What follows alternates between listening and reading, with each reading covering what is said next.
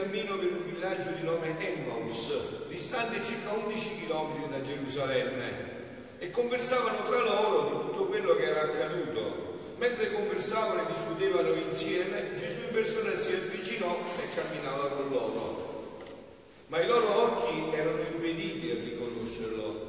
Ed egli disse loro, che cosa sono questi discorsi che state facendo tra voi lungo il cammino? Si fermarono col volto triste. Uno di loro, di nome Cleopa, gli rispose, solo tu sei forestiera a Gerusalemme. Non sai ciò che vi è accaduto in questi giorni? Domandò loro, che cosa? Gli risposero, ciò che riguarda Gesù il Nazareno, che fu profeta potente in opere e in parole davanti a Dio e a tutto il popolo come i capi dei sacerdoti e le nostre autorità lo hanno consegnato per farlo condannare a morte e lo hanno crocifisso.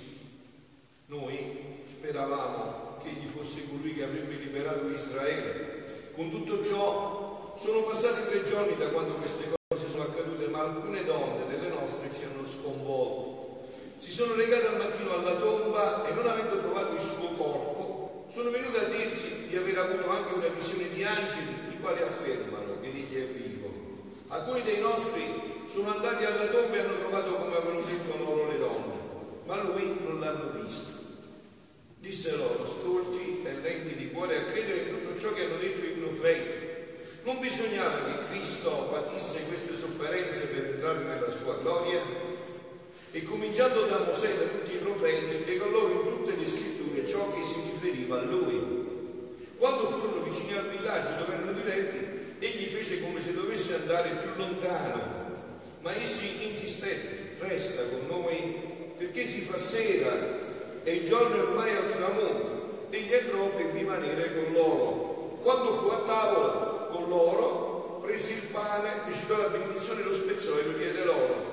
Allora si aprirono gli occhi e lo riconobbero, ma egli sparì dalla loro vista ed essi dissero l'un l'altro, non avete forse in noi nostro cuore mentre egli conversava con noi lungo la via, quando ci spiegava le scritture?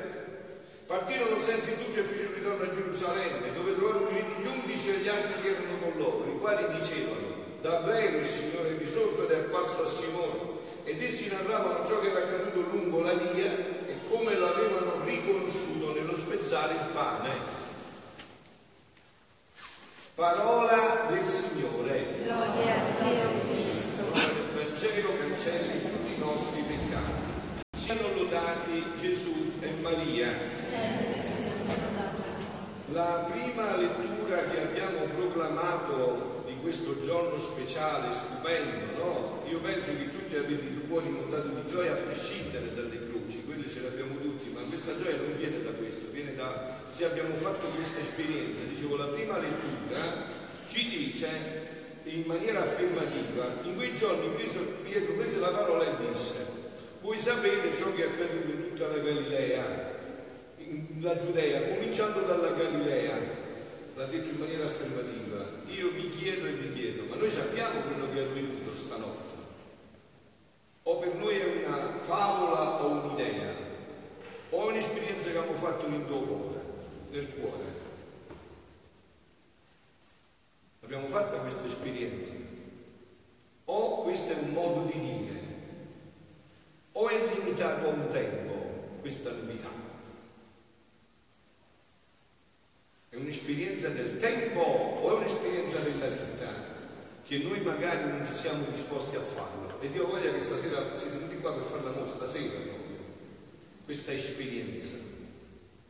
Che non sia un'idea, una filosofia, un incontro a cuore a cuore col Dio che ha dei sogni stupendi sull'uomo. Ma per passare a questo però eh, devo passare attraverso un altro punto, questo Vangelo che vi ho proclamato, uno dei più belli, eh? questo dei discepoli di Emmaus, perché non posso introdurmi nel senso vero, come ho detto stanotte, no? Oggi sapete che ha fatto la vera Pasqua. Pasqua significa passaggio. Chi ha deciso di passare dalla morte del sepolcro dell'umana volontà e ha fatto l'esperienza della vita nella divina volontà. La Pasqua è questa. Ma eh, so che per questo insomma bisogna un poco che ne parliamo più avanti, insomma, eh? Eh, nel Vangelo, queste cose ancora non potete portarmi il peso, quando verrà il paraclito, colui che vi rivela la vita tutta intera, quella che è già venuta però per noi, solo che noi ritardiamo ad accoglierlo, no? Ma adesso andiamo per ordine, voi avete sentito questo Vangelo di, del, di Emmaus, no? Che cosa è avvenuto a questi due discepoli? Erano due discepoli, quindi seguivano Gesù, no? E mentre camminavano eh, sulla strada, Gesù si è fatto a fianco a loro, ma non l'hanno riconosciuto. Eppure erano stati insieme con Gesù, ma non l'hanno riconosciuto. Non l'hanno riconosciuto perché erano tristi. Erano tristi perché loro non avevano, pure conoscevano la scrittura, ma non sapevano che Dio ha detto che ci ha fatto a sua immagine e somiglianza, ma non ha detto che noi dobbiamo farci un Dio a nostra immagine e somiglianza. Loro si hanno fatto un Dio a loro immagine e somiglianza. Avevano l'immagine di un Gesù che avrebbe scalzato via l'impero romano, che avrebbe testimoniato tutta la sua forza e quindi si sono trovati sbandati. Si sono trovati di fronte a un uomo sputato addosso e morto in croce, che continuava a dire di essere Dio, come ha detto a Pilato, no? Venerdì, come gli ha detto a Pilato. Pilato gli ha chiesto, ma tu sei re? E lui ha detto, no, io non sono re, sono un povero. Certo, io sono re e tu lo dici, solo che il mio regno segue le dinamiche dei vostri regni. Non è un regno con le vostre dinamiche, viene da un'altra parte, un altro regno. E quindi sono delusi. E allora Gesù li deve eh, riprendere, no? Come è stata delusa l'umanità dopo che ha aderito all'invito di Satana. Mangia, che diventerai come Dio. Eh, invece ha visto che cosa è successo? Quel peccato originale originante, ha mangiato e ha perso di essere Dio. Quindi ha detto mangia che sarai come Dio, l'uomo era già Dio e mangiando ha perso la possibilità, ha perso la possibilità e la capacità di diventare sempre più Dio. E così anche i discepoli di Emmaus sono mangiati, sono tristi. E allora Gesù che fa? Che fa? Li fa confessare. È tutta la struttura della messa. Li fa confessare. Li fa togliere tutto il veleno d'amarezza che si sono messi nel cuore. Noi pensavamo, noi credevamo, noi speravamo. No? Un'immagine di Dio fatta a loro immagine e somiglianza. Dio li inizia a guarire, no? Inizia a guarire tirandogli fuori tutto quello che non va bene. Questo è il sacramento della confessione. Eh? Il sacramento della confessione è il sacramento della guarigione. Sì, sì. Me, io tante volte, sia per me, così è iniziata la mia vita con Dio, sia per quanti confesso. Basta una confessione ben fatta e inizia un cammino spirituale profondissimo. Sì, sì, non c'è dubbio. Basta una confessione ben fatta e inizia un cammino spirituale. Se vuoi tutto il mondo interiore che abbiamo, tutto quello che c'è dentro, no?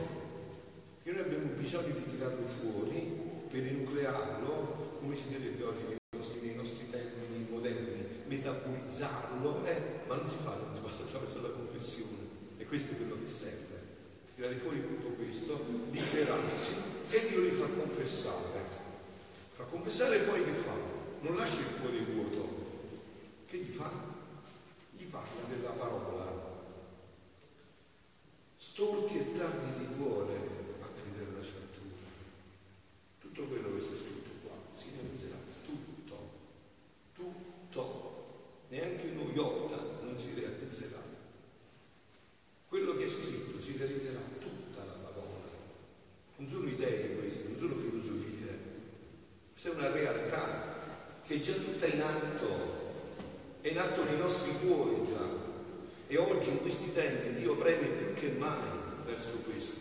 Però ancora non riescono a fare il salto, è vero? Ancora si sono confessati, hanno avuto l'annuncio della parola, Dio ha iniziato il procedimento di guarigione, ma ancora hanno gli occhi coperti, non vedono bene.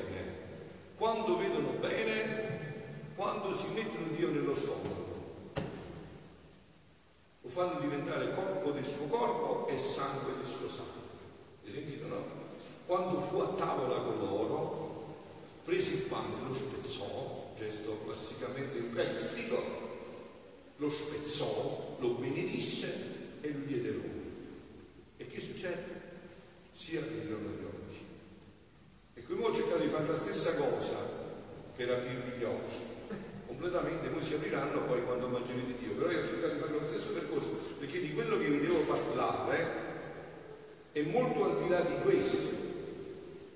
È il senso vero della Pasqua. Perché c'è la Pasqua? Che qual è il fine della risurrezione di Gesù? Che cosa dice? Perché noi siamo i seguaci del risorto. Faccio io di un uomo che muore come me e se non mangiano i verbi come mangiano me e te? Che me ne faccio io?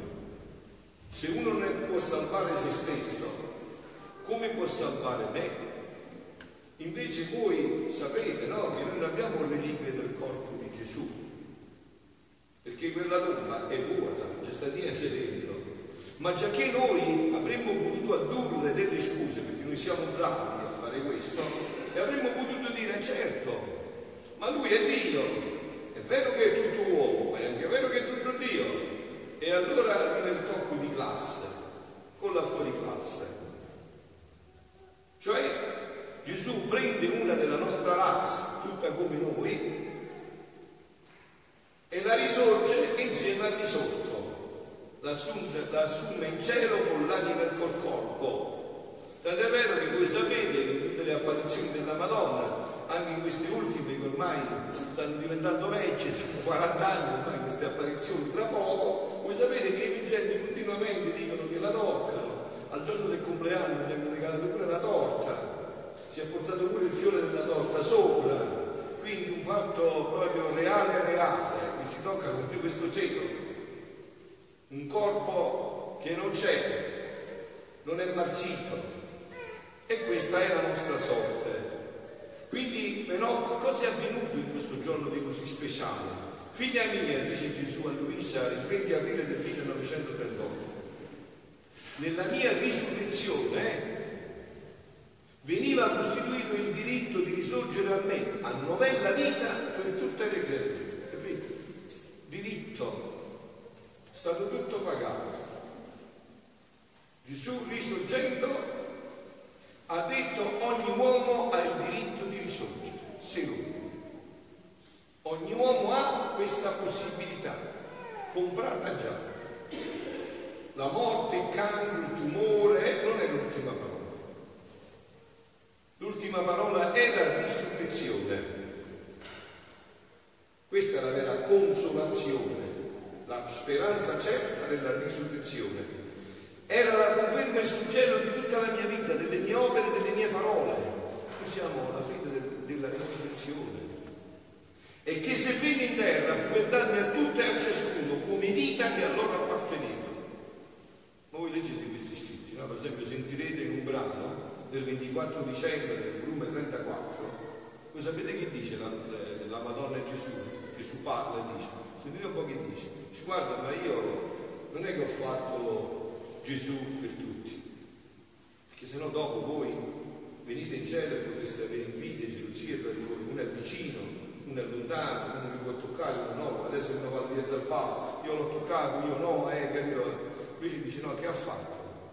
Ho fatto un Gesù per ognuno di voi, personale, ad hoc. Dice non solo questo, perché non, era sufficiente questo amore, non mi bastava ho fatto anche una mamma, tutta per voi. Ed è lei che vi genera, che genera dentro di voi. Ed è lei che mi accudisce dentro di voi. Quando voi vi dimenticate di uh, consolarmi, di asciugarmi le lacrime, vi supplisce lei che è dentro di voi. Cosa pazza, impazzire, no? Cosa da perdere la testa, ma chi vi conosce? cioè appunto, ma dice beh, no, sapete quello che è successo in questi giorni? Oppure un altro giorno, no? Sapete cosa è successo in questi giorni? Ma voi sapete dove consiste la risurrezione della creatura? Non è una cosa andata, è una cosa che già abbiamo qua, è una cosa che già deve iniziare qua, non è una cosa di là. Noi siamo già in questa risurrezione.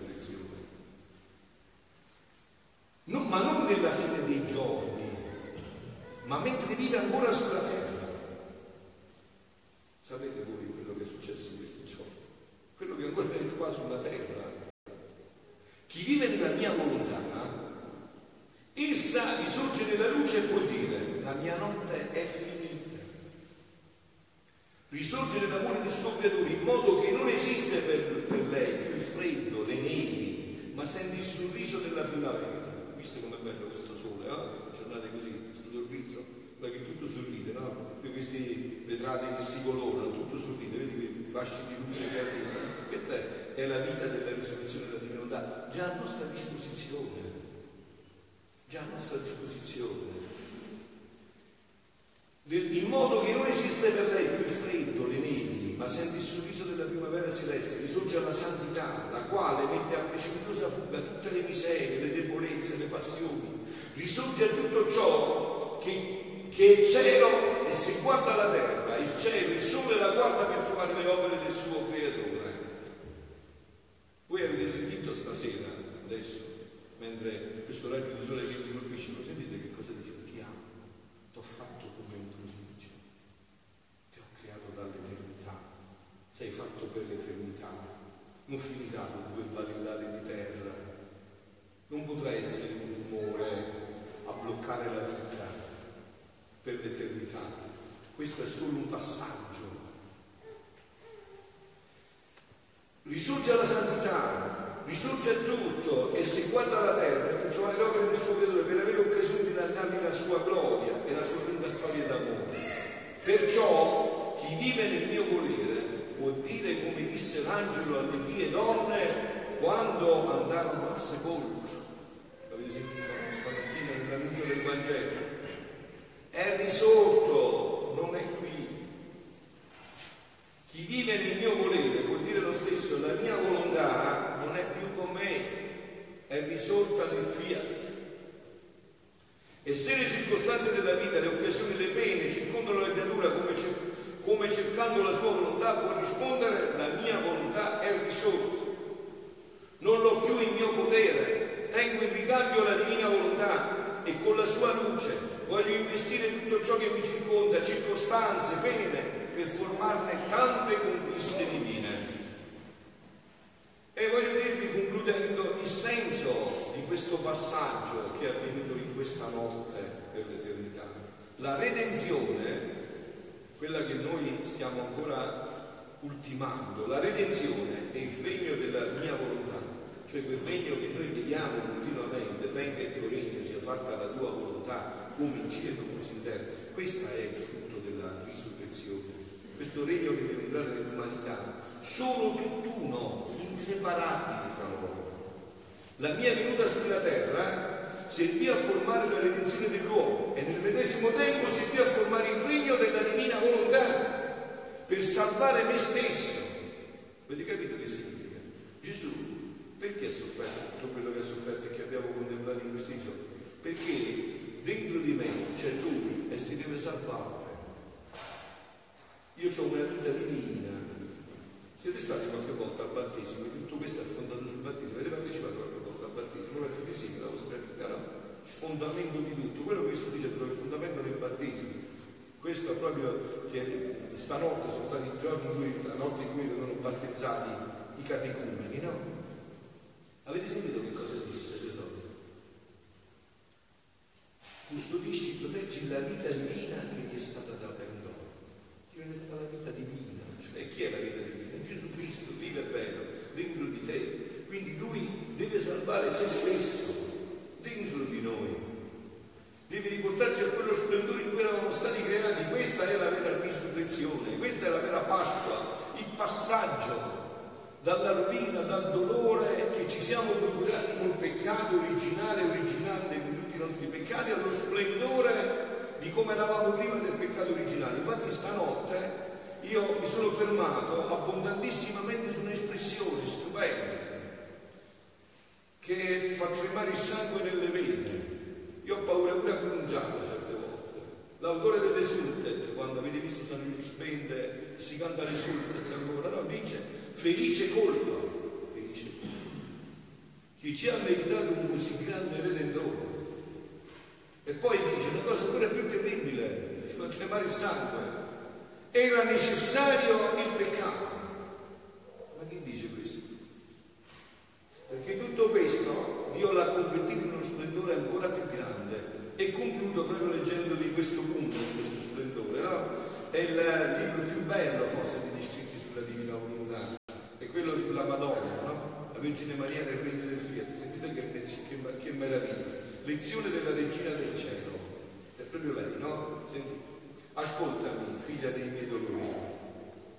Non appena il mio caro figlio spirò, scese nel limbo come trionfatore e portatore di gloria e di felicità. In quel carcere dove si trovavano tutti i patriarchi e i profeti, il primo padre Adamo, il caro San Giuseppe e i miei cari e santi genitori, Gioacchino e Anna tutti là, che Gesù non aveva ancora dato il suo sangue.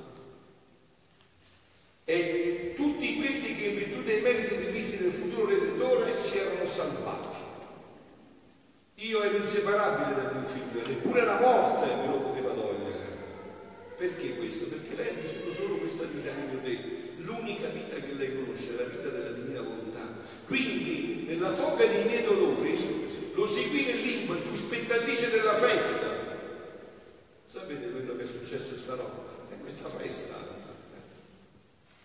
Dei ringraziamenti che tutta quella gran turbe di gente diede al figlio mio che aveva tanto sofferto e il cui primo passo era stato proprio verso di loro. Voi sapete, no, la più grande per, per me, perché me l'ha detto Gesù nei discetti di Luisa, qual è la più grande opera di carità? Pregare per le anime del peccatori. Sapete voi, no? Sì, sì, perciò avete visto, ci fa più è strano fare Milano. Io copio solo, solo copio, so, solo copio, non invento niente io. Avete visto che dico l'eterno riposo durante il rosario? No, me la dice per questo. Questa, perché quelle sono più vicine a Gesù, hanno bisogno di andarla a incontrare. No? Quindi perciò Gesù andò prima di tutto qua. Diede al mio figlio che tanto, il primo passo era stato proprio verso di loro, per beatificarli e portarli con sé nella celeste gloria, sicché come morì, così cominciarono le conquiste, la gloria per Gesù e per tutti quelli che lo amavano. Questo, figlia cara, è il simbolo di come, quando la creatura fa morire la sua volontà con l'unione alla volontà divina, incominciano le conquiste dell'ordine divino, la gloria, la gioia, anche in mezzo ai più grandi dolori. Quindi ad onda che gli occhi dell'anima mia seguirono mio figlio e mai lo persi di vista, pure in quei tre giorni stette sepolto, sentivo tale ansia di vederlo risorto che andavo ripetendo nella foga del mio amore, sorgi, gloria mia, sorgi, vita mia. I miei desideri erano tanto ardenti, i miei sospiri di fuoco, fino a sentirmi consumare. Ora, in queste ansie, vidi che il mio caro figlio, accompagnato da quella grande turba di gente, uscì dal limbo in atto di trionfo e si portò a sepolcro. Era l'alba del terzo giorno e come tutta la natura lo pianse, così ora gioiva tanto che il sole anticipò il suo corso per essere presente nell'atto in cui mio figlio risuscitava. E che Dio voglia, figlioli, che anche per noi stasera, oggi, stanotte, qua, si aprano gli occhi in questa notte santa che continua, vi ho detto Pasqua adesso, da stanotte per otto giorni, sempre un giorno solo, perciò si fa l'ottava, è un giorno solo per la Chiesa, è sempre il giorno di Pasqua. Ecco che questa Pasqua ci ribalti tutto il nostro essere come ribaltato quella pietra irribaltabile dal sepolcro. Questo è l'augurio che vi faccio con tutti i cuori, signori, siano lodati Gesù e Maria.